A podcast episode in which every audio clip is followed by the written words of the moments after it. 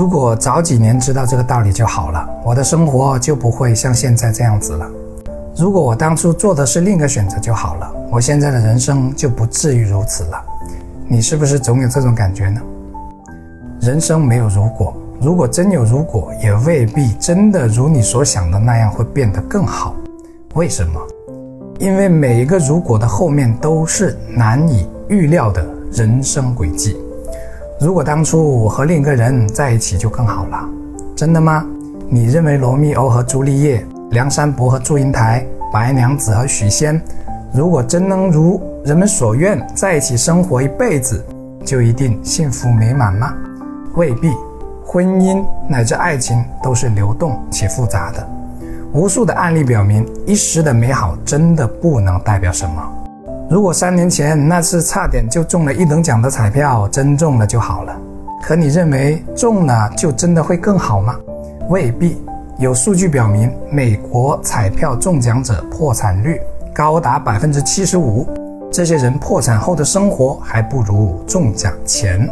再者，每个人的性格不一样。同一个选择加在不同人的身上，很可能产生完全不一样的效果。所以，如果之后的轨迹，比如如果我当初选择另一个专业或者另一家单位，并不能表明就比你现在的人生轨迹更好走，只是你只盯着某个选择节点，而以为改变了这个节点就可以让你的人生变得更好。可人生哪有那么简单呢？即便短到只有几周时间的一段人生路，都是由无数的选择组成的。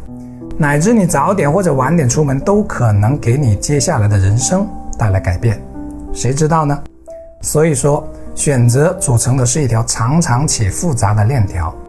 既然如此，那你怎么就认为单纯改变一个选择就会让你的今天更好，而非更坏呢？千万不要活在遗憾或者悔恨当中，活在过去的想象中，导致生活陷入困顿而无法自拔。或许多年以后回顾，你又会发现曾经那个执着过去的自己有多么傻。到那时，你不是又要活在如果的痛苦当中吗？所以，无论你处于什么年龄，无论你处于怎样的阶段，都请相信，过去所发生的所有都已经是最好的安排了。而现在，永远都是去行动、去改变的最好时候。